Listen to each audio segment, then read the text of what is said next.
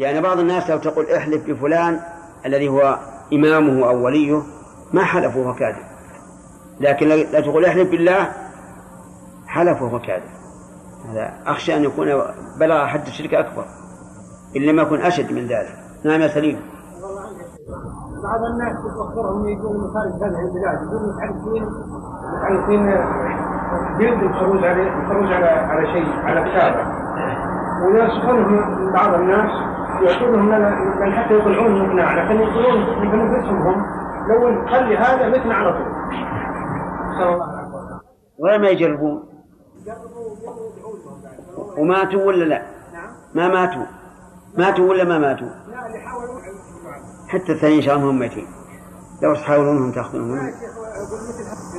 هذا إذا كان بارك الله فيك الإنسان له ولاية يعني ذو سلطان أمير أو ما أشبه ذلك، فنعم يجبرهم إذا اعتقدوا هذا الاعتقاد. أما إنسان من عامة الناس فلا يفتح الباب، يعني لو فتح الباب ما انسد لا بأس، هذا لا بأس، لكنه هذا حلال للمعطي حرام على الآخر مع الإثم. جزاه الله خير، هذا معين على البر. نعم. باب ندب من حلف يمينا فرأى غيرها خيرا منها أن يأتي الذي هو خير ويكفر عن يمينه. حدثنا خلف بن هشام وقتيبة بن سعيد ويحيى بن حبيب الحارثي واللفظ لخلف قالوا حدثنا حماد بن زيد عن غيلان بن جرير عن أبي بردة عن أبي موسى الأشعري قال أتيت النبي صلى الله عليه وسلم في رهط من الأشعريين نستحمله فقال والله لا أحملكم وما عندي ما أحملكم عليه. قال فلبثنا ما شاء الله ثم أتي بإبل فأمر لنا بثلاث ذود غر الذرى، فلما انطلقنا قلنا أو قال بعضنا لبعض لا يبارك الله لنا، أتينا رسول الله صلى الله عليه وسلم نستحمله فحلف أن لا يحملنا ثم حملنا فأتوه فأخبروه فقال ما أنا حملتكم ولكن الله حملكم وإني والله إن شاء الله لا أحلف على يمين ثم أرى خيرا منها إلا كفرت عن يميني وأتيت الذي هو خير. في هذا الحديث دليل على مسائل، منها جواز الحلف بدون استحلال، لأن النبي صلى الله عليه وعلى آله وسلم حلف للأشعريين بدون أن يستحلفوه، لكن المقام مقام عظيم، والنبي صلى الله عليه وعلى آله وسلم يريد إقناعه أنه ليس عنده شيء. ومنها أن الإنسان إذا عمل عملا يخشى أن يرد في قلب المخاطب شيء من الإشكال، أن يقول ما يزيل الإشكال أو يفعل ما يزيل الإشكال، لأن النبي صلى الله عليه وعلى آله وسلم لما حلف قال ما ما عندي ما أحلفكم ما أحملكم عليه. وهكذا ينبغي الإنسان إذا اعترض لشخص بأمر أن يبين له ما هو عليه حتى يزول ما في قلبه. ومنها أن النبي صلى الله عليه وسلم من أكرم الخلق، ولذلك من حين ما أتاه أمر صلى الله عليه وسلم لهم بثلاث ذود. ومنها خوف الإنسان من أن لا يبارك له في شيء أكره صاحبه عليه، يعني أن تحرج إنسانا يعطيك شيئا فإنه ربما لا يبارك لك فيه. ولهذا قال العلماء رحمهم الله إذا علمت أن الرجل أهدى إليك الشيء حياء أو خجلا حرم عليك قبول. وهذه مسألة يتهاون بها بعض الناس، يرى مع الشخص شيئا يعجبه فيأخذ يقلب ما شاء الله ما أحسن هذا، هل يوجد هذا في السوق؟ من أين أخذته؟ نعم أنا لي مده وأنا أدوره ما ما وجدته. نعم ماذا يريد؟ يريد أن يقول بس ما بقي إلا أقول أعطني إياه، فهذا فيه إحراج. فإذا أهدى إليك هذا الشيء وأن تعلم أنه إنما أهدى إليك حياء وخجلا حرم عليك قبول. لا تقل هو أعطاني إياه وأنا لم, لم أجبره. ولذلك هؤلاء الصحابة رضي الله عنهم الأشعريون خافوا أن لا يبارك لهم بهذه الإبل، ولذلك ذهبوا إلى النبي صلى الله عليه وسلم وأخبروه. ومن فوائد هذا الحديث أن ما يأتي إلى الإنسان بغير كد ولا كسب فإنه يضاف إلى الله، حيث قال النبي صلى الله عليه وسلم: ما أنا حملتكم ولكن الله حملكم، لأن الله يسر لرسوله عليه الصلاة والسلام أن جاءت هذه الإبل فحملهم عليها. ومنها جواز الحنث باليمين إذا كان إلى خير مما حلف عليه. وجهه أن النبي صلى الله عليه وعلى آله وسلم حملهم وكفر عن يمينه، وهذا يؤخذ منه فائدة مرت علينا، وهي أن نقل الشيء إلى ما هو أحسن منه لا بأس به، كالأوقاف والنذور وغيرها، فإن صرف الشيء إلى ما هو أنفع لا بأس به. حتى لو عينت، فلو عينت مثلا هذه البرادة لمسجد لا يرتاده إلا نفر قليل، وهناك مسجد آخر يرتاده نفر كثير ليس فيه برادة، ونقلت الأولى إلى الثاني، نقلت البرادة من الأول إلى الثاني، كان هذا جائزا، لأن الشريعة الإسلامية كلها مبنية على المصالح ودرء المفاسد. ومن فوائد هذا الحديث تفويض الأمر إلى الله من رسول الله صلى الله عليه وسلم، حيث قال: وإني والله إن شاء الله، ففوض أمر تحوله إلى الكفارة وإتيان الذي هو خير فوضه إلى مشيئة الله، مما يدل على أن النبي صلى الله عليه وسلم لا يملك من أمره شيئا، وأن الأمر كله لله عز وجل. والله تعالى قد أمره أمرا ملزما أن يبلغ بلاغا خاصا للأمة أنه لا يملك لنا ضرا ولا رشدا، فقال: قل إني لا أملك لكم ضرا ولا رشدا، وهذا أمر خاص في إبلاغ هذا الحكم، ولا كل القرآن مأمور أن يبلغه، لكن هذا لعناية الله عز وجل بهذا الأمر أمره أمرا خاصا به، قال: قل إني لا أملك لكم ضرا ولا رشدا، قل إني لن يجيرني من الله أحد، يعني لو أراد الله عز وجل أن يصيبني بسوء لم يجيرني أحد، أنا لا أدفع عن نفسي، كيف أدفع عنكم؟ وفي هذا رد واضح على أولئك الذين يدعون رسول الله صلى الله عليه وسلم ويعلقون رجاءهم به، وإذا اشتد بهم الأمر رجعوا لجأوا إلى الله، يا رسول الله يا رسول الله. وإذا كان هذا في رسول الله فمن, فمن دونه أقبح وأقبح، يعني سؤال من دونه أقبح وأقبح. أولئك الذين يدعون أمواتا الله أعلم بما ماتوا عليه من الكفر أو الشرك أو الفسق، ويدعونهم لجلب النفع أو دفع الضرر. ومن فوائد هذا هذا الحديث التكفير قبل الحنث، لقوله: إلا كفرت عن يميني وأتيت الذي هو خير. والاستدلال بهذا ليس بذاك القول، لأن الواو لا تقتضي لا تستلزم الترتيب، فهنا بدأ بالتكفير لكن بالواو، كفرت عن يميني وأتيت.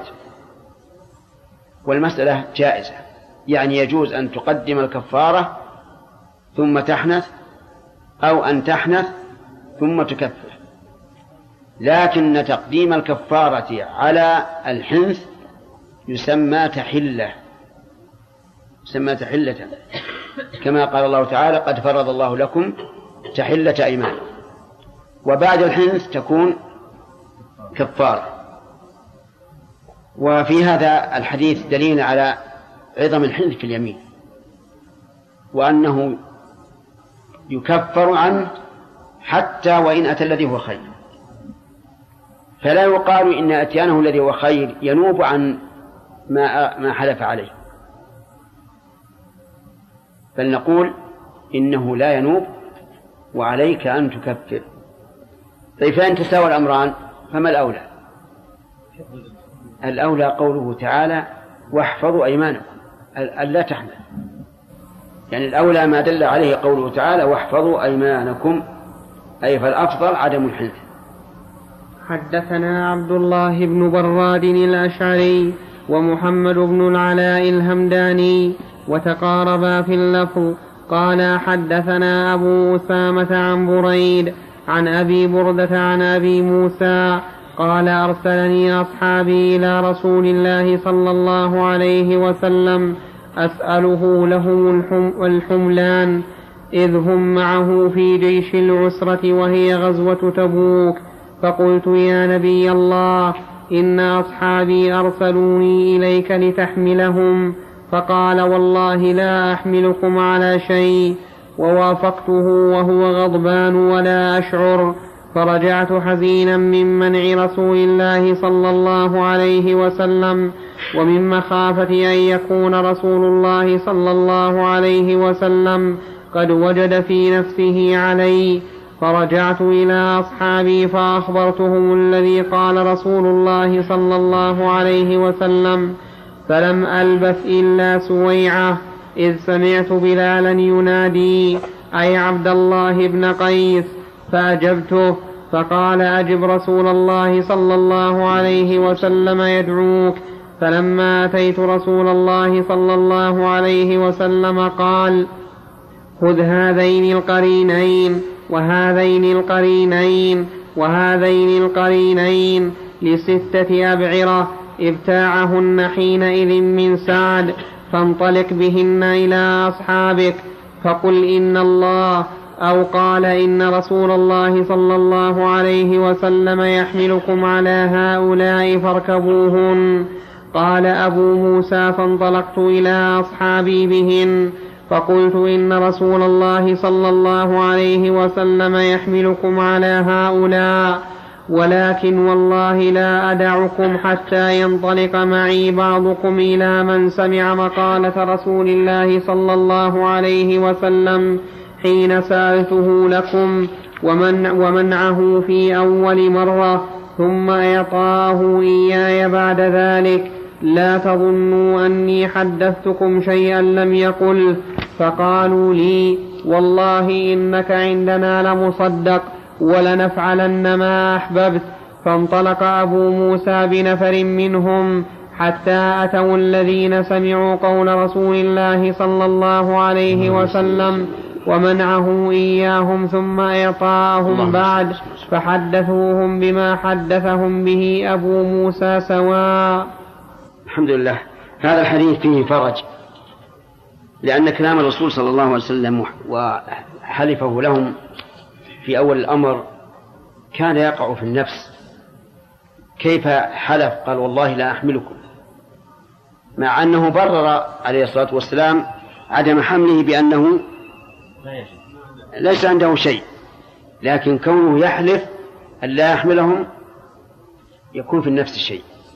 لكن كأن النبي صلى الله عليه وسلم في ذلك الساعة فيه شيء من الغضب كما قال أبو موسى الآن فحلف، والإنسان عند الغضب لا شك أنه ليس كحاله عند السرور والانبساط، مهما بلغ في حسن الخلق لا, لا يستوي حال الرضا والانشراح والسرور مع حال الغضب والانكماش. ولهذا تجد أحيانا الرجل حسن الخلق وواسع الصدر من أحسن الناس معاملة، تكلمه أحيانا وتجد عنده غلظة، فتتعجب تقول لماذا؟ هل في نفسه علي شيء؟ هل صار شيء؟ لكن الإنسان يجب أن يقدر الأمور.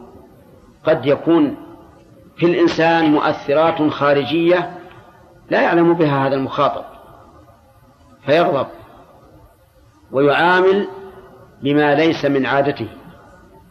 والإنسان كما تعلمون بشر، وما أحسن قول الله عز وجل: خذ العفو وأمر بالعرف وأعرض عن الجاهلين.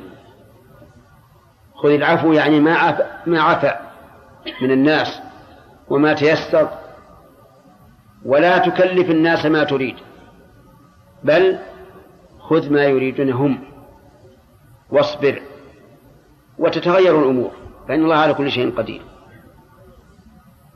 وفي هذا حرص الصحابة رضي الله عنهم على أن يقع ما أخبروا به على وجه الصدق، لأن أبا موسى طلب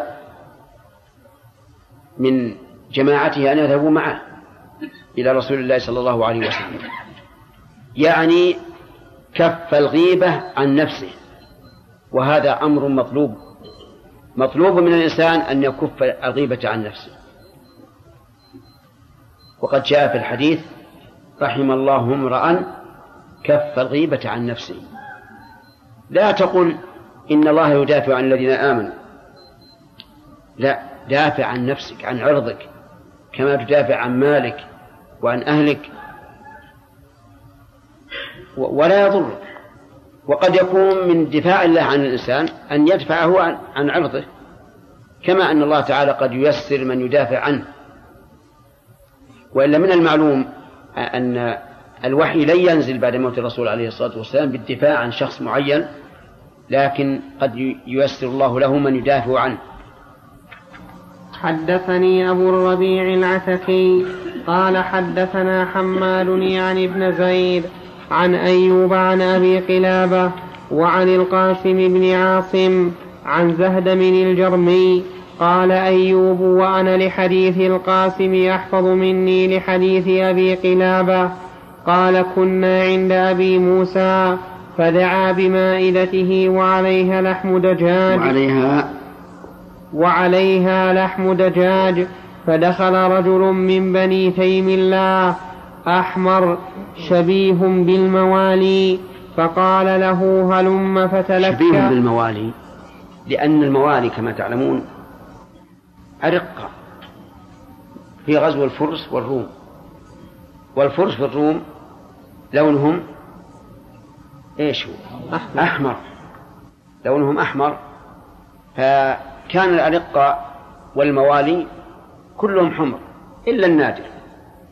ولهذا لما ذكر شيخ الإسلام رحمه الله الأمة أنه لا يجب عليها أن تستر وجهها بخلاف الحرة، قال: هذا في إماء ليست كإماء الشركس والروم والفرس الحمر، إنما في إماء, في إماء ليسوا على هذا, على هذا الجمال وهذا اللون. نعم. فقال له: هلم فتلكأ، فقال: هلم فإني قد رأيت رسول الله صلى الله عليه وسلم يأكل منه. فقال الرجل: إني رأيته يأكل شيئا فقدرته فحلفت ألا أطعمه. فقال: هلم أحدثك عن ذلك، إني أتيت رسول الله صلى الله عليه وسلم في رهط من الأشعريين أستحمله، فقال: والله لا أحملكم وما عندي ما أحملكم عليه. فلبثنا ما شاء الله، فأتي رسول الله صلى الله عليه وسلم بنهب إبل فدعا بنا فأمر لنا بخمس ذود غر الذرى.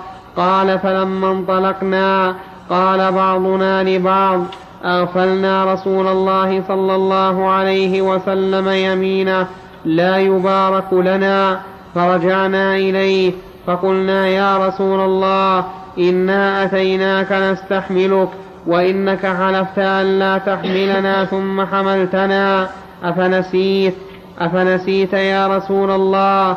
قال: إني والله إن شاء الله لا أحلف على يمين فأرى غيرها خيرا منها إلا أتيت الذي هو خير وتحللتها، فانطلقوا فإنما حملكم الله عز وجل. هذا فيه فوائد، منها إباحة لحم الدجاج، لأن أبا موسى رضي الله عنه أكله وأخبر أن النبي صلى الله عليه وسلم أكله. وفيه أن الإنسان قد يستقذر بعض الطيبات، لأن الدجاج كما تعلمون مخلات تأكل ما هب ودب، وربما تأكل الشيء النجس. فكان هذا الرجل الأشبه الموالي كان قذر الدجاج لأنه رآها تأكل ما هب ودب وتأكل النجاسة، ولهذا كره بعض العلماء من الفقهاء رحمه الله أكل الدجاجة المخلات التي تأكل كل شيء، لكن الصواب أنها أنها لا تكره، أن لحمها لا يكره حتى وإن كانت مخلات، لأن الأصل الطهارة، ولأن الشيء إذا استحال فالراجح أنه تزول نجاسته، يعني أن راجح أن النجاسة, أن النجاسة تطهر بالاستحالة. ولهذا لو سقط كلب في ملاحة وصار ملحا صار طاهرا، لأنه تغير انقلب. وفي أيضا في هذا دليل على أن من فاجأ قوم يأكلون فإنه ينبغي لهم أن يقولوا تفضل اجلس معنا. وجرت العادة عندنا الآن في عرفنا أن من دخل على قوم وهم يأكلون دعا لهم أولا فيقول يا الله هنهم، باللغة العامية يا الله هنهم. ف... فما الجواب؟ ايش الجواب؟ بعض الناس يقول مروا خلهم هذا يعني لا يأكلون، وبعض الناس يقول تفضل استرح. لكن على كل حال العلماء رحمهم الله قالوا يكره أن يفجأ قوما وهم يأكلون. وهذا حق في الطفيل الذي يتتبع الولائم ويدخل عليهم وهم يأكلون، لأن هذا دناءة. وأما من ليس كذلك لكن صادف أن دخل عليهم وهم يأكلون فالأفضل أن يتواضع، وإذا قالوا تفضل فليتفضل معهم، لأن هذا من باب التواضع. لكن بعض الناس يقول لا ما يجلس معهم، يأنف من هذا، والذي أرى أن يدخل معه ويجلس، فإن كان يشتهي فليأكل، وإن لم يشتهي فليجلس وليتحدث إليهم، وليكن يباشر عليهم مثلا، يقرب لهذا اللحم ولهذا المرق وما أشبه ذلك.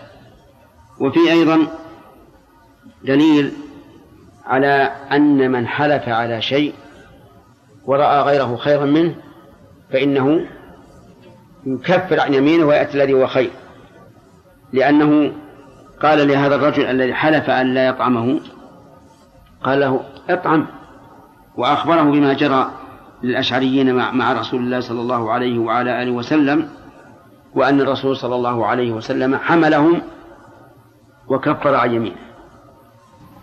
وحدثنا ابن أبي عمر قال حدثنا عبد الوهاب الثقفي عن أيوب عن أبي قلابة والقاسم التميمي عن زهدم الجرمي قال كي كان قال كان بين هذا الحي من جرب من جرم وبين الأشعريين ود وإخاء، فكنا عند أبي موسى الأشعري فقرب إليه طعام فيه لحم دجاج فذكر نحوه. الله أكبر. لسبب ثم بان عدمه، كما لو وقف على زيد ظانا أنه طالب علم أو فقير وتبين أنه ليس على هذا الوصف، كما قال العلماء في الأيمان يرجع إلى سبب اليمين وما هيجها بعد النية، وهل مثله النذر؟ الجواب لا، إذا وقف لازم الوقف لأنه أخرجه لله. ثم إذا كان هذا ليس أهل الوقف يصرف إلى جهة أخرى. نعم. إيش النذر؟ كيف كيف هو؟ نعم كذا ما أدركه صالح. يقول أنه يظن أنه فقير. ها؟ يقول أنه فقير. نعم. لا بأس يكون كاليمين. يكون كاليمين إذا تبين أنه على خلاف ظنه فإنه لا لا يلزمه الوفاء. هذا لم يذكر اسمه، وإذا لم يذكر اسمه فالقاعدة هل لا يجاب. هذا عبد الله الشوشان يقول: ما الفرق بين النذر المباح ونذر الطاعة؟ وما معنى ايش مستوفزا؟ إيه؟ سؤال واحد.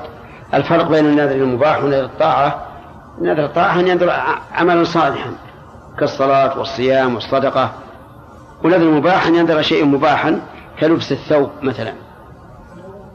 نعم، خليك معنا. الأول يجب الوفاء به، يجب الوفاء به، فإن عجز فعليه كفارة يمين.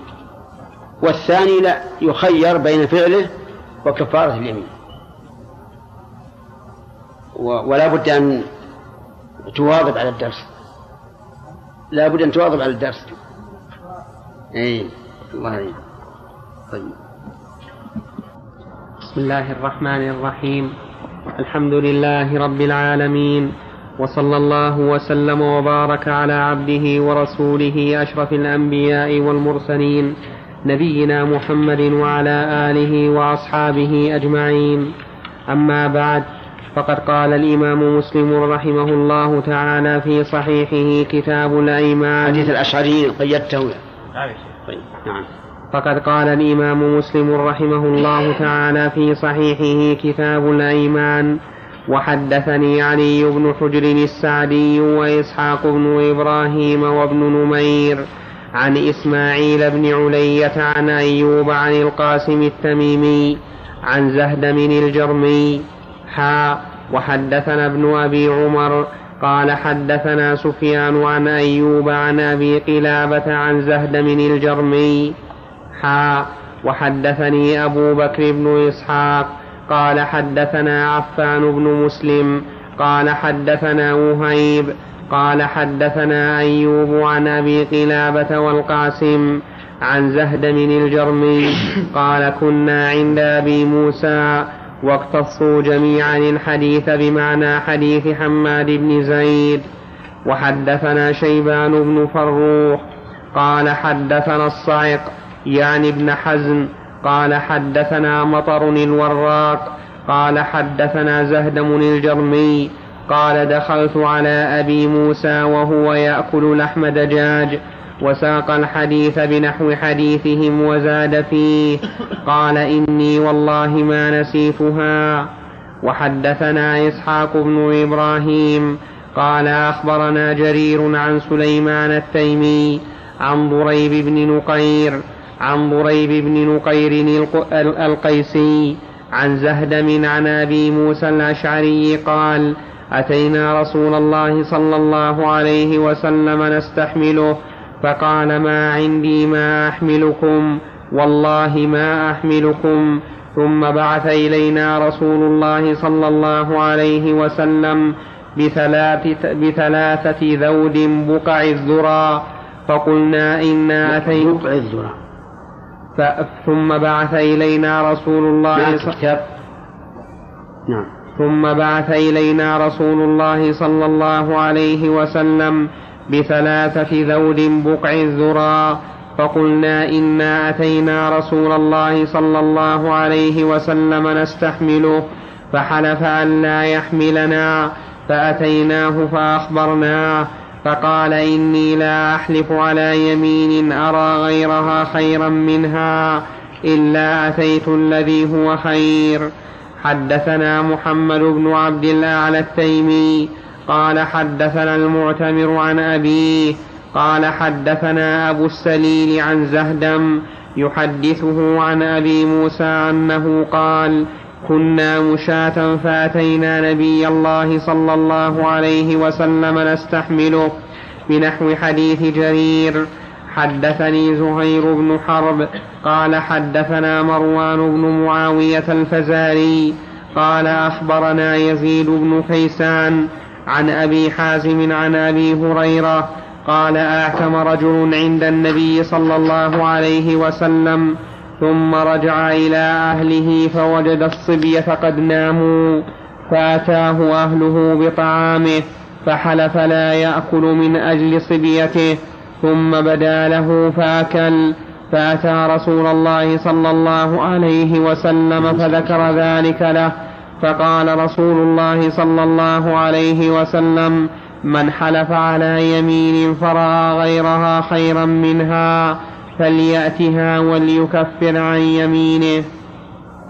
وحدثني أبو الطاهر قال حدثنا عبد الله بن وهب قال أخبرني مالك عن سهيل بن أبي صالح عن أبيه عن أبي هريرة أن رسول الله صلى الله عليه وسلم قال من حلف على يمين فرأى غيرها خيرا منها فليكفر عن يمينه وليفعل. وحدثني زهير بن حرب قال حدثنا ابن أبي أويس قال حدثني عبد العزيز بن المطلب عن سهيل بن أبي صالح عن أبيه عن أبي هريرة أنه قال قال رسول الله صلى الله عليه وسلم من حلف على يمين فرأى غيرها خيرا منها فليأت الذي هو خير وليكفر عن يمينه. وحدثني القاسم بن زكريا قال حدثنا خالد بن مخلد قال حدثني سليمان يعني بن بلال قال حدثني سهيل في هذا الإسناد بمعنى حديث مالك فليكفر, فليكفر يمينه وليفعل الذي هو خير. حدثنا قتيبة بن سعيد قال حدثنا جرير عن عبد العزيز عن ابن رفيع عن تميم بن طرفة قال جاء سائل إلى عدي بن حاتم فسأله نفقة في ثمن خادم أو في بعض ثمن خادم فقال ليس عندي ما أعطيك إلا درعي ومغفري فاكتب إلى أهلي أن يعطوا فأكتب إلى فأكتب إلى أهلي أن يعطوكها قال فلم يرض قال فلم يرض فغضب عدي فقال أما والله لا أعطيك شيئا ثم إن الرجل رضي فقال أما والله لولا أني سمعت رسول الله صلى الله عليه وسلم يقول من حلف على يمين ثم رأى أتقى لله منها فليأت التقوى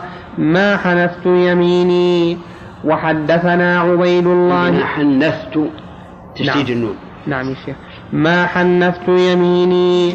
وحدثنا عبيد الله بن معاذ في هذا الدليل على أن الإنسان إذا أعطى فقيرا فلم يرضى فله أن يحلف أن لا يعطيه لأن هذا من باب التعزير إذ أن الإنسان ينبغي له أن يرضى بما أعطي لأنه إن كان صادقا في حاجته فما أعطي يعينه على الحاجة وإن كان كاذبا فيعني أنه يسأل الناس تكثرا ومن سأل الناس أموالهم تكثرا فإنما يسأل جمرا. لكن لو عاد وطلب العطاء فإن, فإن الإنسان إذا غلب على ظنه أنه محتاج فليعطه وليكفر عن يمينه. نعم. وحدثنا عبيد الله بن معاذ قال حدثنا أبي قال حدثنا شعبة عن عبد العزيز بن رفيع عن تميم بن طرفة عن عدي بن حاتم قال قال رسول الله صلى الله عليه وسلم من حلف على يمين فرأى غيرها خيرا منها فليأتي الذي هو خير وليترك يمينه.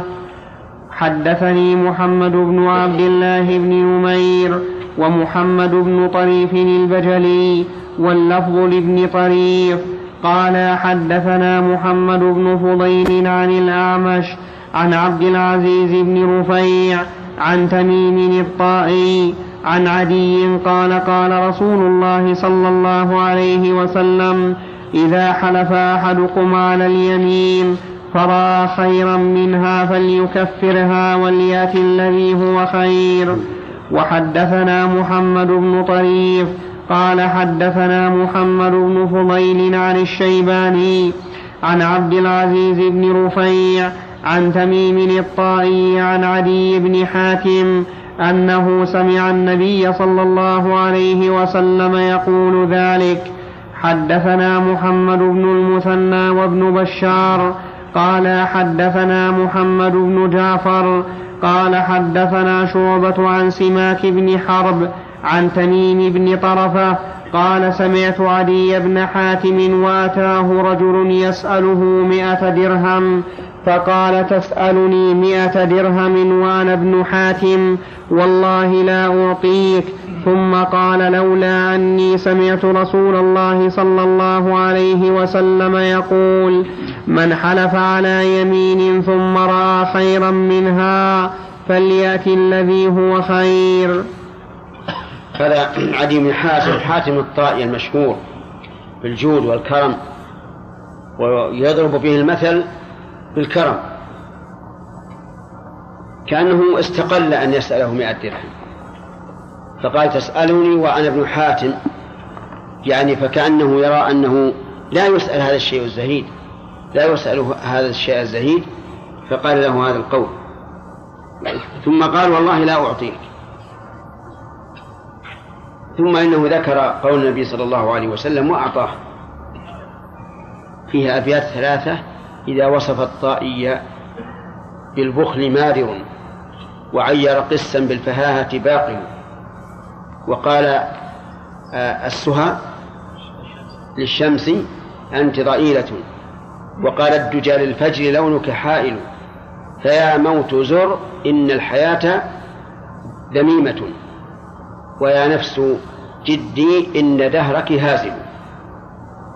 فالمهم أن هذا الرجل مشهور بالكرم ويضرب به المثل. حدثني محمد بن حاتم قال حدثنا بهز قال حدثنا شعبة قال حدثنا سماك بن حرب قال سمعت تميم بن طرفة قال سمعت عدي بن حاتم أن رجلا سأله فذكر مثله وزاد ولك أربعمائة ولك أربعمائة في عطائي. حدثنا شيبان بن فروخ قال حدثنا جرير بن حازم قال حدثنا الحسن قال حدثنا عبد الرحمن بن س... ابن... قال حدثنا عبد الرحمن بن سم... ابن... قال حدثنا عبد الرحمن بن سمرة قال قال لي رسول الله صلى الله عليه وسلم يا عبد الرحمن بن سمرة لا تسأل الإمارة، فإنك إن أعطيتها عن مسألة وكلت إليها، وإن أعطيتها من غير مسألة أعنت عليها، وإذا حلفت على يمين فرأيت غيرها خيرا منها فكفر عن يمينك وات الذي هو خير. قال أبو أحمد قال أبو أحمد قال أبو أحمد الجلودي حدثنا أبو العباس الماسرجسي قال حدثنا شيبان بن حدثنا أبو عباس الماسرجسي ما بألف ولا بدون ألف؟ بالألف. الماسرجسي عندنا المسر المسرجسي لا بدون ألف، كل نسخ فيها ألف. ها نعم. قال حدثنا أبو العباس الماسرجسي قال حدثنا شيبان بن فروخ بهذا الحديث. حدثني علي بن حجر الساجي. في هذا الحديث فوائد. أولا أن النبي صلى الله عليه وسلم نهى عن طلب الإمارة، وظاهره أنه لا فرق بين الإمارة الصغيرة والإمارة الكبيرة، فمن طلب الإمارة فإنه لا ينبغي أن يعطيها أن يعط... نعم لا ينبغي أن يعطاها، لأن النبي صلى الله عليه وعلى آله وسلم قال من سألها من أعطيها عن مسألة وكل إليها، لأن طالب الإمارة يريد العزة والرفعة وأن يكون قوله هو القول، فإذا أعطيها من مسألة وكل إليها ولم يرفعه الله عز وجل، لأن من وكل شيئا إلى شيء كفاه. وأما إذا أعطيها من غير مسألة ولكن الناس اختاروه أن يكون أميرا فصار أميرا فإن الله يعينه على ذلك، وهذا لا شاهد فيه للباب. الشاهد قوله: وإذا حلفت على يمين فرأيت غيرها خيرا منها فكفر عن يمينك وأت الذي هو خير. فيكون هذا الحديث روي عن النبي صلى الله عليه وسلم من حديث أبي موسى الأشعري وأبي هريرة وعدي بن حاتم وعبد الرحمن بن سمرة، كلهم رووا هذا الحديث باختلاف ألفاظ لا يختلف بها المعنى. نعم. حدثني علي بن حجر السعدي قال حدثنا هشيم عن يونس ومنصور وحميد حا وحدثنا أبو كامل الجحدري قال حدثنا حماد بن زيد عن سماك بن عطية ويونس بن عبيد وهشام بن حسان في آخرين حا وحدثنا عبيد الله بن معاذ قال حدثنا المعتمر عن أبيه حا وحدثنا عقبة بن مكرم وحدثنا عقبة بن مكرم العمي قال حدثنا سعيد بن عامر عن سعيد عن قتادة كلهم عن الحسن عن عبد الرحمن بن سمرة عن النبي صلى الله عليه وسلم بهذا الحديث، وليس في حديث المعتمر عن أبيه ذكر الإمارة. عندهم أسئلة يا شيخ؟ نعم عندهم أسئلة. ما ما شو حاجة. نعم آدم. أحسن عليك. الإمارة أن النبي صلى الله عليه وسلم نهى يعني أن يعطى من طلبها. نعم عن طلبها. نعم. وإذا كان الإنسان هو مستحق. إيش؟ وإذا كان مستحقا. حتى لو كان مستحقا لا يسأل الإمارة. أما المناصب الدينية فلا بأس أن يسألها، لأن عثمان بن أبي العاص قال يا رسول الله اجعلني إمام قومي، قال أنت إمامهم. لكن لو فرض أن القائم على في الإمارة ليس أهلا لها فهنا لا بأس أن يسأل الإمارة من هذا القائم بها، كما قال يوسف عليه الصلاة والسلام اجعلني على خزائن الأرض إني حفيظ عليم، مع أن هذا ليس إمارة محضة، لكن على كل حال إذا كان الأمير ليس أهلا فلا بأس أن يطلب منه أن يتنازل له مع الاستعانة بالله عز وجل. نعم. من حديث عدي بن حاتم إنسان شخص ما إيش؟ يعني من حديث ابن حديث حديث عدي نفهم منه يعني إنسان مثلا إذا كان في صفة محمودة في جده وفي أبوه يعني يحاول أن يكون مثله. أي نعم. نعم. كيف يجمع بين رواية فأتي بنهب وفي رواية فابتاعه؟ إيش؟ شيخ الحديث في الرواية الأولى. حديث من؟ حديث خضر. إيش؟ أبي سعيد. في إيش؟ هذا الباب الإبل التي أتي بها النبي صلى الله عليه وسلم فأعطاهم إياها. إيش أبي سعيد؟ تقرأ. أبي موسى أبي موسى. نعم. أبي موسى الأشعري. طيب. في الرواية الأولى مرت عليها قال فأتي فابتاعهن. نعم. فأتي بإبل ابتاعهن. نعم. في أحد الروايات فأتي بنهب. في إيش؟ بنهب إبل. بنهب إبل. ما ما ما يمنع أنها نوبت ثم اشتراها. خلاص. ثلاثة. ثلاثة نعم. باب يمين الحالف على نية المستحلف. حدثنا يحيى حدثنا يحيى بن يحيى وعمر الناقد قال يحيى أخبرنا هشيم, هشيم بن بشير عن عبد الله بن أبي صالح، وقال عمرو حدثنا هشيم بن بشير قال أخبرنا عبد الله بن أبي صالح عن أبيه عن أبي هريرة أنه قال قال رسول الله صلى الله عليه وسلم يمينك على ما يصدقك عليه صاحبك، وقال عمرو يصدقك به صاحبك. وحدثنا أبو بكر بن أبي شيبة قال حدثنا يزيد بن هارون عن هشيم عن عباد بن أبي صالح عن أبيه عن أبي هريرة قال قال رسول الله صلى الله عليه وسلم اليمين على نية المستحلف. أشار في هذين الحديثين وهما حديث واحد إلى أن النية معتبرة في الأيمان. ولهذا قال العلماء يرجع في الأيمان إلى نية الحالف بشرط أن يحتملها اللفظ، ثم إلى سبب اليمين الذي هيجها وأوجب للإنسان أن يحلف، ثم إلى العرف، ثم إلى اللغة. أربع مرات: النية أولا، ثم السبب، ثم العرف، ثم اللغة. فمثلا إذا قال والله لا أنام إلا على فراشي، ثم نام على ظهر الأرض، فقيل له عليك كفارة اليمين، فقال أردت للفراش الأرض، لأن الله تعالى قال الذي جعل لكم الأرض فراشا. قلنا إذن لا كفارة عليه، لأنه نوى ما يحتمله اللفظ. وإذا قال والله لا آكلن هذه والله لا آكلن الآن خبزة، ثم أخذ كأس من ماء فشربه وانتهى إلى إلى هنا، وقال أردت بالخبزة الماء، فهنا لا نقبل منه. لماذا؟ لأن اللفظ لا يحتمل، فلا يقبل منه.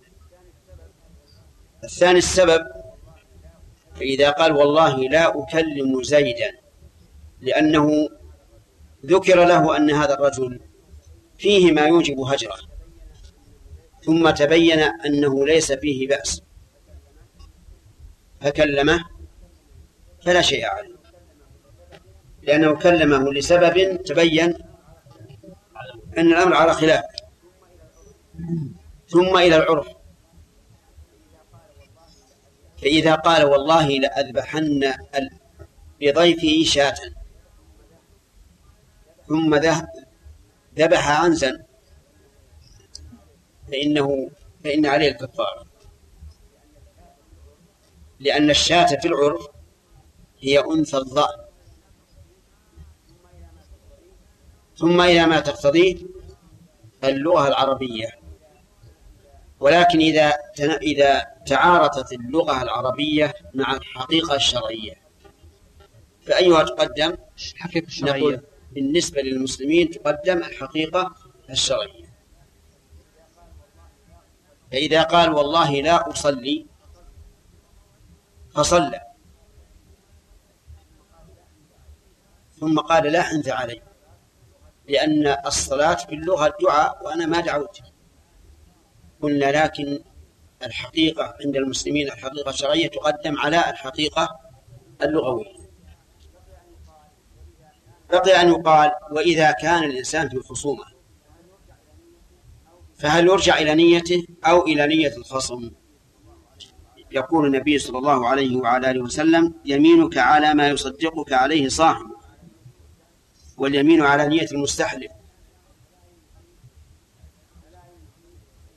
فلا ينجيه أن ينوي شيئا على خلاف ظاهر لفظه. فإذا ادعى عليه مدعي قال في ذمتك لي ألف ريال وهو حق، فتخاصم عند القاضي، فقال المدعى عليه والله ما له عندي شيء، ظاهر اللفظ النفي أنه ليس عنده شيء، وهو نوى بقلبه الإثبات على أن تكون ما اسما موصولا، يعني والله الذي له عندي شيء. فهل نقول إن اليمين الآن يمين غموس أو لا؟ نعم نعم هي يمين غموس، مع أننا لو, مع أننا لو, لو رجعنا إلى نيته أي نية الحالف لم تكن يمينا غموسا، لأنه صادق له عنده شيء. وهذا فيه التحذير الشديد من التأويل في الأيمان في حال الخصوم، وأنه يجب على من عليه الحق أن يقول بالصدق ويقر بالحق وأن تأويله لا يجدي شيئا، لأن النية على نية لأن الحلف على نية المستحلف. نعم. باب رجل تصدق على امرأة سألته بخمسة. تصدق على امرأة بخمسة. بخمسة؟ اي نعم. خمسة ايش؟ خمسمائة. فسألته مرة ثانية خمسمائة؟ اي نعم، يعني خمسمائة ريال. فسألته مرة أخرى يعني قصت عليه قصة وكذا تستعطفه، فتصدق عليها بمئة. بمئة؟ اي نعم. ف... زيادة على خمسمائة. نعم. فقصت عليه القصة زيادة على ذلك فأعطاها السابعة، فغلب على ظنه بعد أن أعطاها السابعة بأنها تكذب وأن هذه القصة كلها استعطاف، فأخذ منها سبعمائة وذهب. فهل هذا فعله صحيح؟ نعم، فعله صحيح و... وتوبخ على هذا. في الحديث السابق فليأتي الذي هو خير، اللهم الأمر للندب. اي نعم،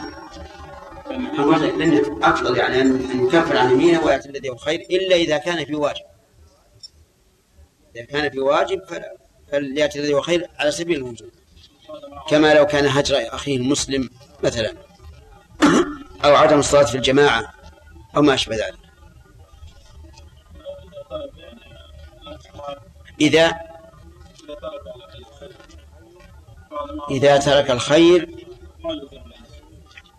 وبقي على يمينه فهذا ينظر، إذا كان الخير واجبا فهو آثم، وإذا كان الخير غير واجب فقد ترك الأفضل. الأمر الرسول صلى الله عليه وسلم يقتضي الوجوب. أي الأمر يقتضي الوجوب. أي الأمر أو عموما الأمر في قوله فليأت الذي هو خير ولا عموم الأمر؟ هذا فيه خلاف بين العلماء في أصول الفقه، وإن شاء الله يأتينا في في أصول الفقه. ثلاثة. باب الاستثناء. حدثني أبو الربيع العتكي وأبو كامل الجحدري و... وأبو كامل الجحدري فضيل بن حسين واللفظ لأبي الربيع قال حدثنا حماد وهو ابن زيد قال حدثنا أيوب عن محمد عن أبي هريرة أنه قال كان لسليمان ستون امرأة فقال لأطوفن عليهن الليلة فتحمل كل واحدة منهن فتلد كل واحدة منهن غلاما فارسا يقاتل في سبيل الله، فلم تحمل منهن إلا واحدة فولدت نصف إنسان. فقال رسول الله صلى الله عليه وسلم لو كان استثناء لولدت كل واحدة منهن غلاما فارسا يقاتل في سبيل الله. وحدثنا محمد بن عباد وابن أبي عمر واللفظ لابن أبي عمر قال حدثنا سفيان عن هشام بن حجير عن طاووس عن أبي هريرة عن النبي صلى الله عليه وسلم أنه قال قال سليمان بن داود نبي الله لأطوفن الليلة على سبعين امرأة كلهن تأتي بغلام يقاتل في سبيل الله، فقال له صاحبه أو الملك قل إن شاء الله، فلم يقل ونسي، فلم تأت واحدة من نسائه إلا واحدة جاءت بشق غلام. فقال رسول الله صلى الله عليه وسلم ولو قال إن شاء الله لم يحنث، وكان دركا له في حاجته. وحدثنا ابن أبي عمر قال حدثنا سفيان عن أبي الزناد عن الأعرج عن أبي هريرة عن النبي صلى الله عليه وسلم مثله أو نحوه. وحدثنا عبد بن حميد قال أخبرنا عبد الرزاق بن همام قال أخبرنا معمر عن ابن طاووس عن أبيه عن أبي هريرة قال قال سليمان بن داود لأطيفن الليلة على سبعين امرأة تلد كل امرأة منهن غلاما يقاتل في سبيل الله، فقيل له قل إن شاء الله، فلم يقل، فأطاف بهم فلم تلد منهن إلا امرأة واحدة نصف إنسان. قال فقال رسول الله صلى الله عليه وسلم لو قال إن شاء الله لم يحنث، وكان دركا لحاجته. وحدثني زهير بن حرب قال حدثنا شبابة قال حدثني ورقاء عن أبي الزناد عن الأعرج عن أبي هريرة عن النبي صلى الله عليه وسلم أنه قال قال سليمان بن داود لأطوفن الليلة على تسعين امرأة كلها تأتي بفارس يقاتل في سبيل الله. فقال له صاحبه قل إن شاء الله، فلم يقل إن شاء الله، فطاف عليهن جميعا فلم تحمل منهن إلا امرأة واحدة، فجاءت بشق رجل. ويم الذي نفس محمد بيده لو قال إن شاء الله لجاهدوا في سبيل الله فرسانا أجمعون. وحدثنيه سويد بن سعيد قال حدثنا حفص بن ميسرة عن موسى بن عقبة عن أبي الزناد بهذا الإسناد مثله، غير أنه قال كلها تحمل غلاما يجاهد في سبيل الله. قول الاستثناء يعني في الأيمان، والاستثناء هو إخراج ما لولاه لدخل في الكلام بإلا أو إحدى أخواتها، وأخواتها هي غير وسوى وحاشا وخلا وما أشبه ذلك. والاستثناء باليمين له فائدتان إذا كان بمشيئة الله.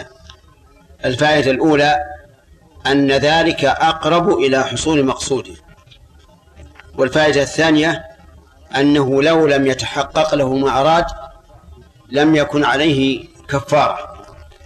ولكن الاستثناء له شروط عند أهل العلم على اختلاف فيها، منها أن يكون الاستثناء منويا قبل تمام المستثنى منه، فلو قال والله لأفعلن كذا ولم يكن في قلبه إن شاء الله، ثم بعد أن أكمل قال إن شاء الله، فهذا لا ينفع، لأنه لابد أن يكون الاستثناء منويا قبل تمام المستثنى منه. وهذا الشرط فيه خلاف، والصحيح خلافه، وأنه ليس بشرط، وأنه لو لم ينوي إلا بعد أن أتم المستثنى منه لكان استثناؤه صحيحا. ويدل لذلك هذا الحديث هذا الحديث الذي ساقه الإمام مسلم رحمه الله، فإن سليمان أقسم أن يطوف على تسعين امرأة تلج كل واحدة منهن غلاما يقاتل في سبيل الله. فقيل له قل إن شاء الله فلم يقل. قال النبي صلى الله عليه وعلى آله وسلم لو قال ذلك لم يحنث. وهذا دليل, دليل واضح على أن الإنسان يصح أن ينوي الاستثناء ولو كان بعد تمام المستثنى منه. يشترط أيضا أن يكون متصلا، أن يكون الاستثناء متصلا بالمستثنى منه، فلو قال والله لأفعلن كذا ثم بعد ساعة وساعتين قال إن شاء الله، وهو ناوي أن يستثني من قبل لكن لم يتكلم بالاستثناء إلا بعد مدة طويلة، فإن هذا لا ينفعه. والصحيح أنه ينفعه ما دام في مكانه وحديثه متصل، ودليل ذلك هذا الحديث، فإن سليمان عليه الصلاة والسلام لم يذكر الاستثناء الاستثناء متصلا بالمستثنى منه. ويدل لهذا أيضا حديث خطبة النبي صلى الله عليه وسلم عام الفتح في مكة، حيث ذكر حرمة مكة وما يتعلق بها، وذكر من ذلك أنه لا يعضد شوكها ولا يحش حشيشها، ومضى في خطبته.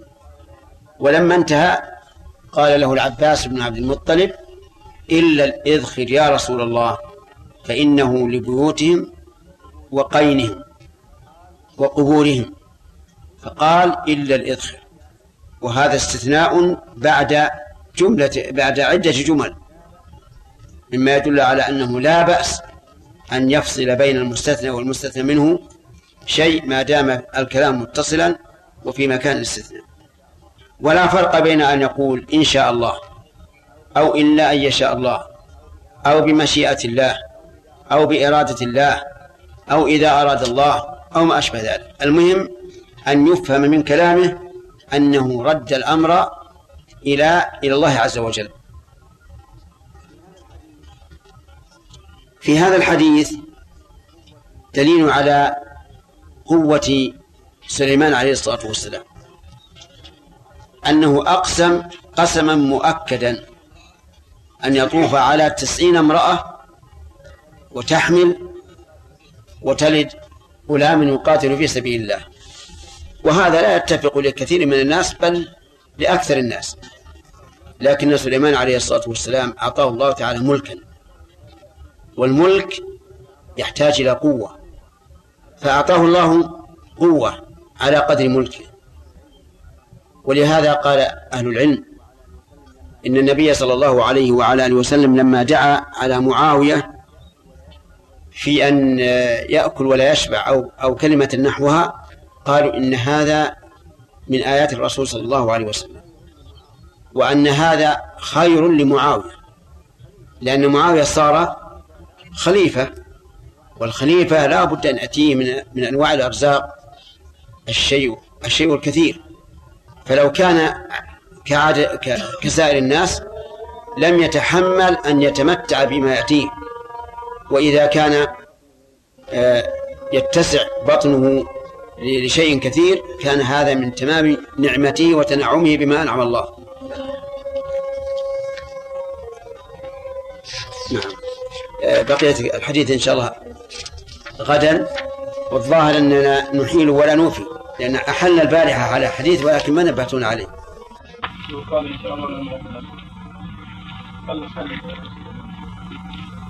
نعم نعم نعم من ما أنا ما على بعد.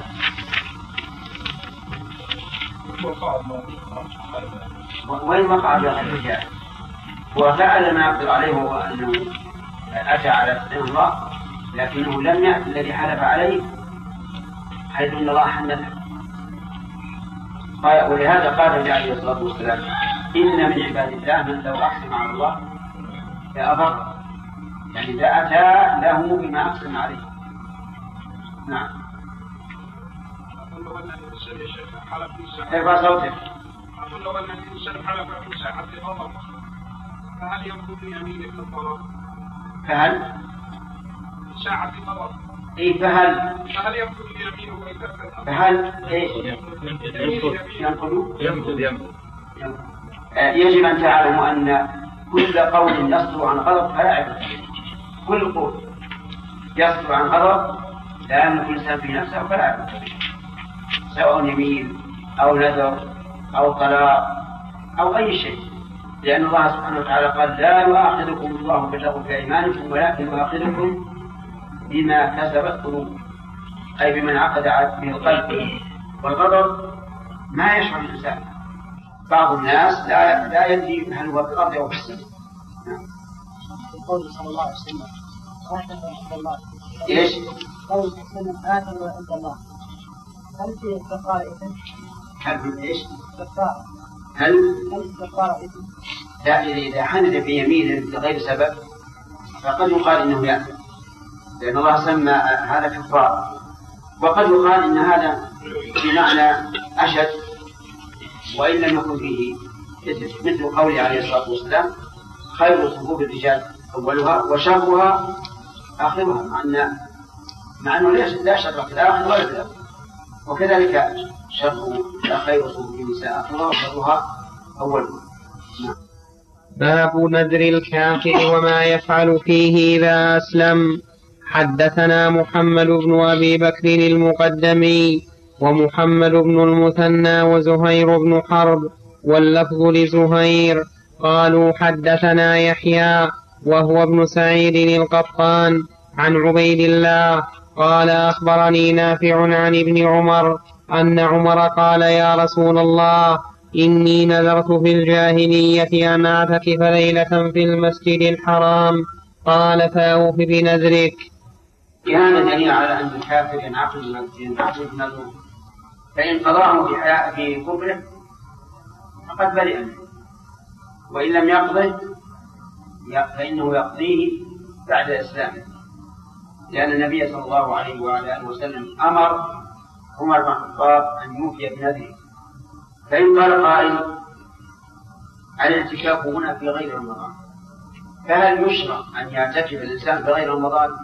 قلنا لا، ليس بمشروع، لكن لو فعل يعني نذر وفعل فأرجو أن لا يكون به بأس.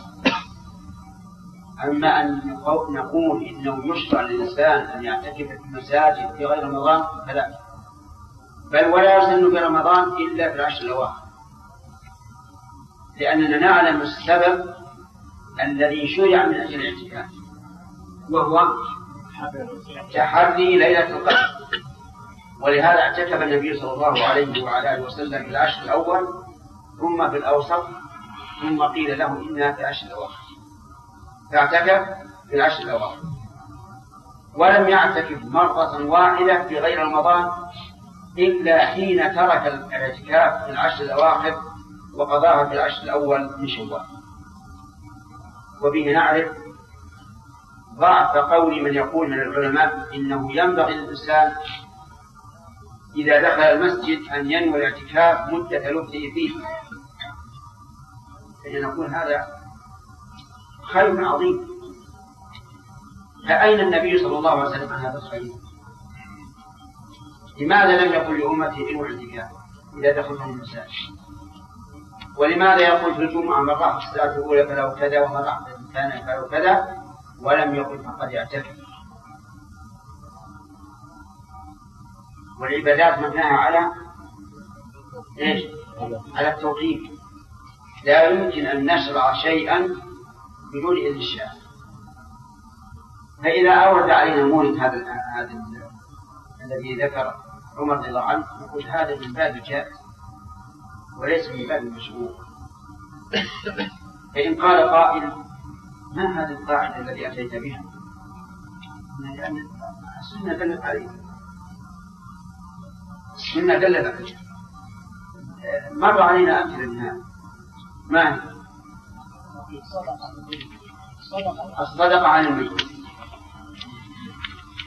الرجل الذي كان يقرأ لأصحابه ويختم يقول الله أحد، أجازه الرسول عليه الصلاة والسلام، ولكنه لم يشرع ذلك الأمة لا بفعله ولا بقوله. الوصال في الصوم، لو أراد الإنسان أن لا يفطر عند غروب الشمس ولا يأكل إن أن يصحى يجوز أو لا يجوز؟ يجوز يجوز، لكن ليس بسنة. ولهذا قال النبي صلى الله عليه وسلم لا يزال الناس من خير ما عجلوا نفروا. فهناك فرق بين كون الشيء يشرع للأمة على سبيل العموم وبين أشياء يقرها الشارع، قضايا الأعيان يقرها الشارع ولكنه لا أمر به.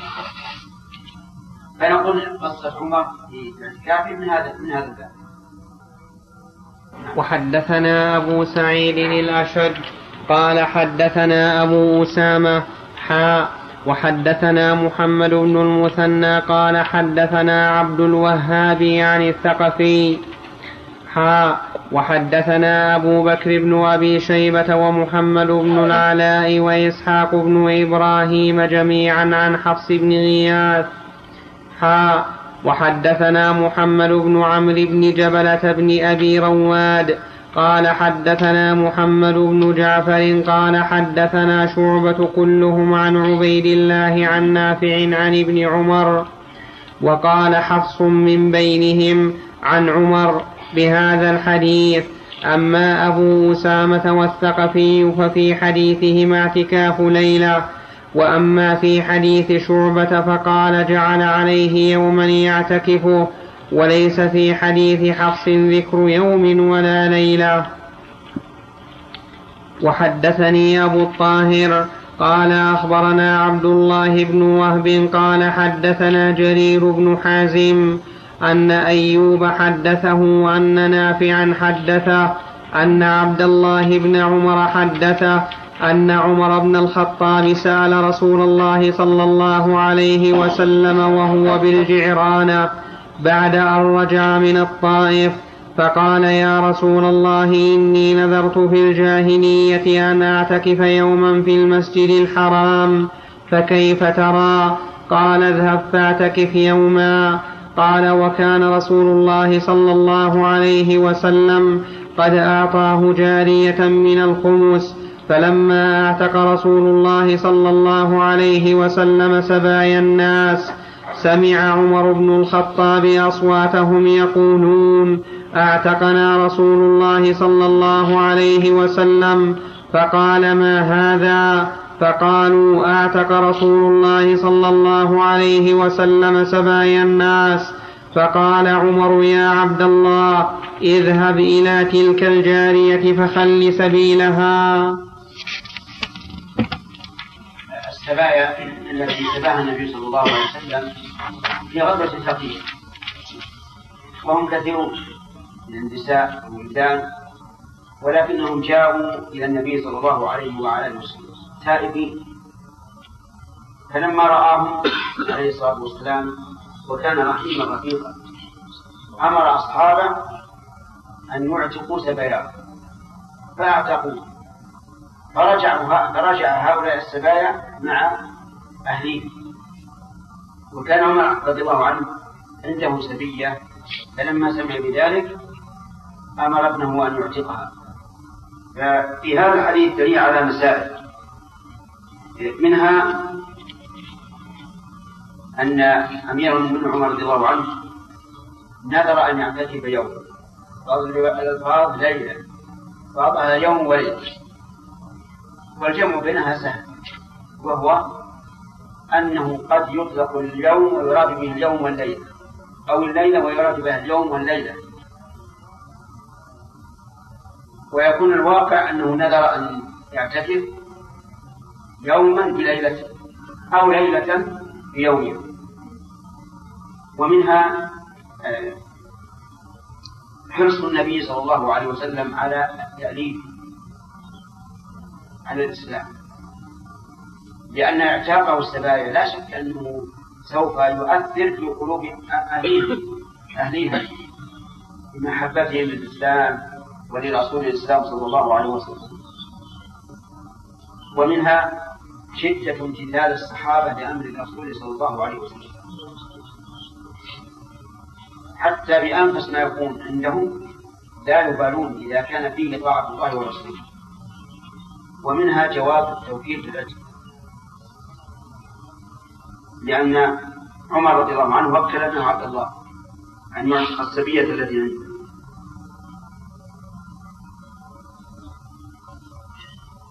ومنها بيان الحكمة في تقدير الله عز وجل وتدبيره، لأن هذه الغزوة كان الانتصار فيها أولا للمشركين، وهي غريبة جدا لأن المسلمين خرجوا من مكة اثني عشر ألفا قائدهم رسول الله صلى الله عليه وعلى آله وسلم، عشرة من الذين فتحوا مكة وألفان من أهل مكة، وخرجوا لغزوة تبوك وصاروا يقولون مفتخرين بفطرتهم لن نغلب اليوم من قلة.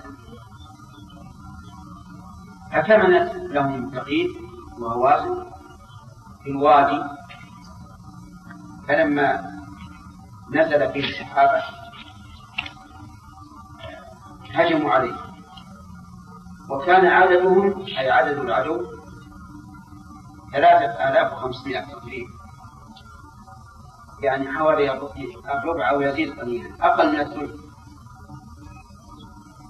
ففروا الصحابة وذهبوا، ولم يبقى مع الرسول صلى الله عليه وسلم من اثني عشر ألفا إلا نحو مئة رجل كلهم هربوا، حتى يريهم الله عز وجل أن الكثرة ليس فيها غلط.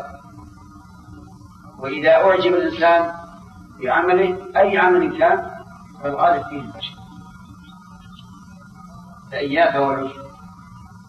تفرقوا ولكن الله عز وجل لما أراهم ما كانوا يفتخرون به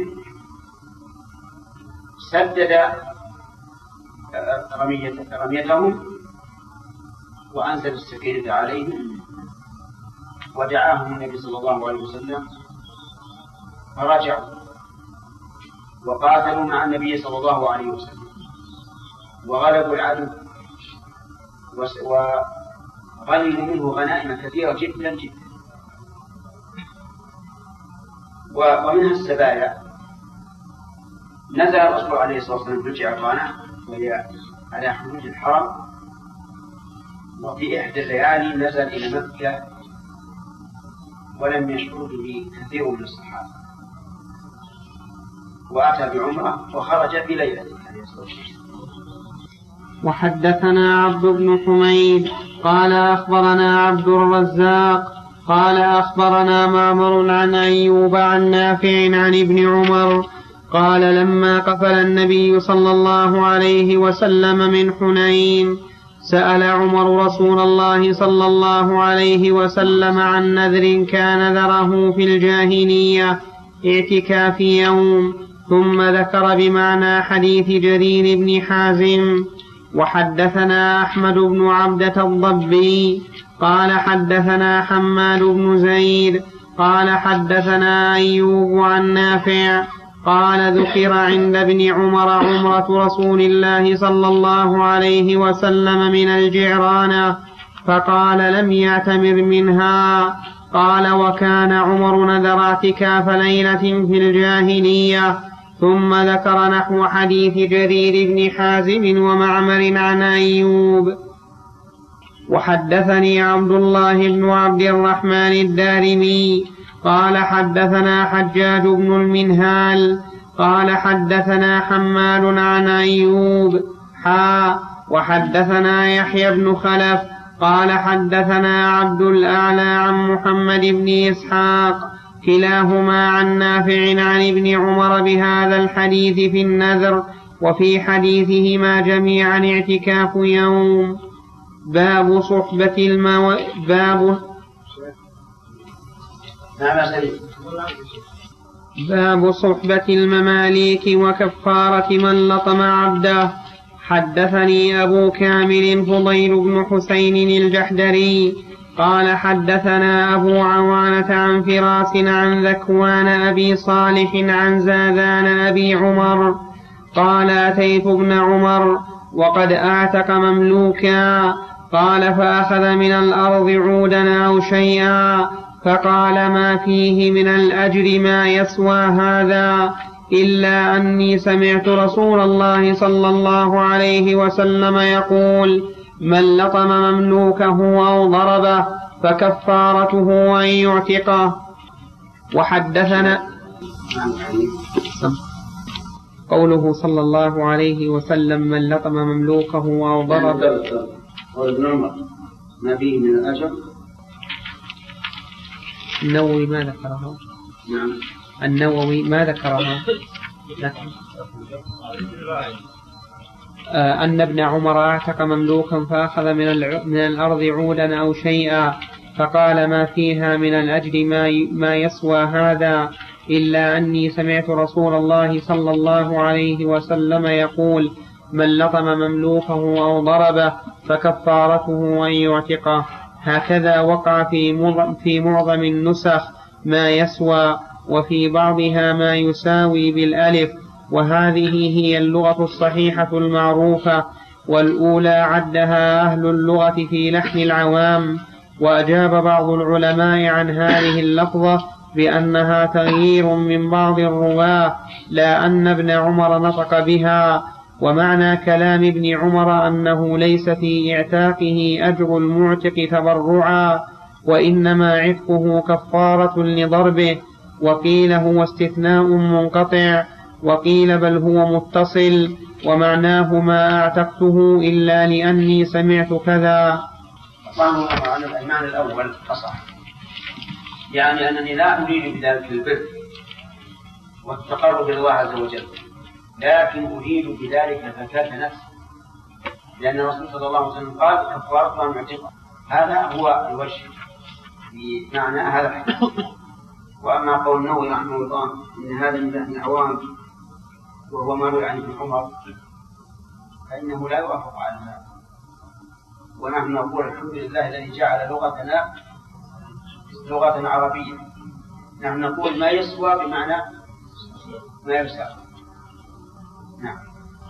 وحدثنا محمد بن المثنى وابن بشار واللفظ لابن المثنى قال حدثنا محمد بن جعفر قال حدثنا شعبة عن فراس قال سمعت ذكوان يحدث عن زاذان أن ابن عمر دعا بغلام له فرأى بظهره أثرا فقال له أوجعتك؟ قال لا. قال فأنت عكير. قال ثم أخذ شيئا من الأرض فقال ما لي فيه من الأجر ما يزن هذا، إني سمعت رسول الله صلى الله عليه وسلم يقول من ضرب غلاما له حدا لم يأته أو لطمه فإن كفارته أن يعتقه. قول هذا الغلام لما قال أوجعت قال لا، كيف يقول لا وقد أثر ضرب في ظهره؟ نعم. أي شيء؟ أي نعم. الظهر خوفا من ابن عمر. نعم. خوفا من ابن عمر. نعم. أو هذا هذا مما جرى به العرف الآن. إلى الآن الناس على هذا. يقول لا يعني تسهيلا للأمر، تسهيلا للأمر الذي حصل، وإلا ثم إما أن يكون متأولا يقول لا أي لم توجعني وجعا شديدا، وهذا يمكن، لكن الناس الذين يقولون هذا لا لا يريدون هذا التأويل، وإنما يريدون التسامح والتساهل وأنه شيء سهل وما أشبه ذلك. والأعمال والأعمال بالنيات، الأعمال بالنيات والأقوال أيضا بالنيات، فما اشتهر من عند الناس على معنى من المعاني وهو قول ظاهر باطل فإنه يجرى على ما ما يعرفه الناس، وهذا في كل كلام في كل الكلام. نعم. وحدثناه أبو بكر بن أبي شيبة. ذكر لنا أن رجلين قدما من الحج أيام كان الناس يحجون على الإبل، والحج على الإبل فيما سبق فيه تعب ومشقة، وكانت البلاد أيضا ليست بتلك الآمنة كما هي اليوم والحمد لله، وجرت العادة فيما سبق أن القادم من السفر يأتي الناس إليه يسلمون عليه لا سيما الحاج، فقيل لأحد الرجلين سعدكم ما تكلف عزمة تكلف، قال له أخوه لا والله يا أخي تكلفنا لكن نريد الأجر من الله عز وجل. الأول على الطريقة العادية وهي تسهيل الأمور وأنه ليس هناك شيء يشق، والثاني الصراحة والصدق، فأيهما أولى؟ أظن أن الأول أولى، الأول أولى لأن الثاني فيه نوع من التسخط أو الشكاية أو ما أشبه ذلك، لكن الإنسان ينبغي له أن يسهل الأمور أمام المخاطب ما لم يكن إثما. نعم. وحدثناه أبو بكر بن أبي شيبة قال حدثنا وكيع حا وحدثني محمد بن المثنى قال حدثنا عبد الرحمن كلاهما عن سفيان عن فراس بإسناد شعبة وأبي عوانة. أما حديث ابن مهدي فذكر فيه حدا لم يأته، وفي حديث وكيع من لطم عبده ولم يذكر الحد. حدثنا أبو بكر بن أبي شيبة قال حدثنا عبد الله بن نمير حا وحدثنا ابن نمير واللفظ له قال حدثنا أبي قال حدثنا سفيان عن سلمة بن كهيل عن معاوية بن سويد قال لطمت مولى قال لطمت مولى لنا فهربت ثم فهربت ثم جئت قبيل الظهر فصليت خلف أبي فدعاه ودعاني ثم قال امتثل منه فعفا، ثم قال كنا بني مقرن على عهد رسول الله صلى الله عليه وسلم ليس لنا إلا خادم واحدة فلطمها أحدنا، فبلغ ذلك النبي صلى الله عليه وسلم فقال اعتقوها، قالوا ليس لهم خادم غيرها، قال فليستخدموها فإذا استغنوا عنها فليخلوا سبيلها. في حديث ابن عمر حدث لم يأتي دليل على أن المالك السيد له أن يقيم الحد على مملوك، وأما غير السيد فإنه لا يقوم الحد على مملوك، لأن الذي يتولى إقامة الحدود هو الإمام أو نائبه، وذلك لأنه لو فتح الباب لكل إنسان رأى شخصا أصاب حدا أن نقيم عليه الحد لكانت الأمور فوضى. أما السيد فلا أحد يشاركه فيه في مملوكه، فلذلك جاز أن يقيم الحد على مملوكه، وإذا جازت إقامة الحد فالتعزير من باب أولى. حدثنا أبو بكر بن أبي شيبة ومحمد بن عبد الله بن نمير. الحديث الثاني هذا دليل على أن من حد على مملوكه فإنه يعتقه، فإن اضطر إلى بقائه قلنا له أعتقه واستخدمه، المهم أن يعتقه ثم يستخدمه حتى يستغني عنه. هذا واجب يا شيخ، واجب الاعتاق بعد الضرب. قال الحديث أنه واجب، لكن شرط ليس له الحق يسعى في ضربه إياه. الأنبياء والمرسلين نبينا محمد وعلى آله وأصحابه أجمعين.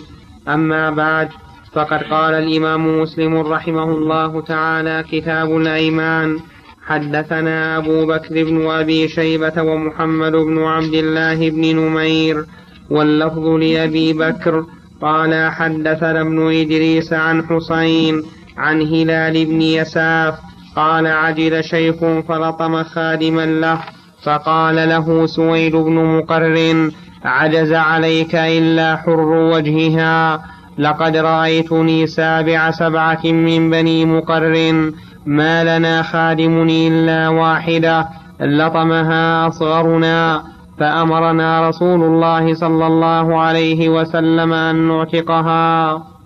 حدثنا محمد بن المثنى وابن بشار قال حدثنا ابن أبي عدي عن شعبة عن حسين عن هلال بن يساف قال كنا نبيع البز في دار سويد بن مقرن.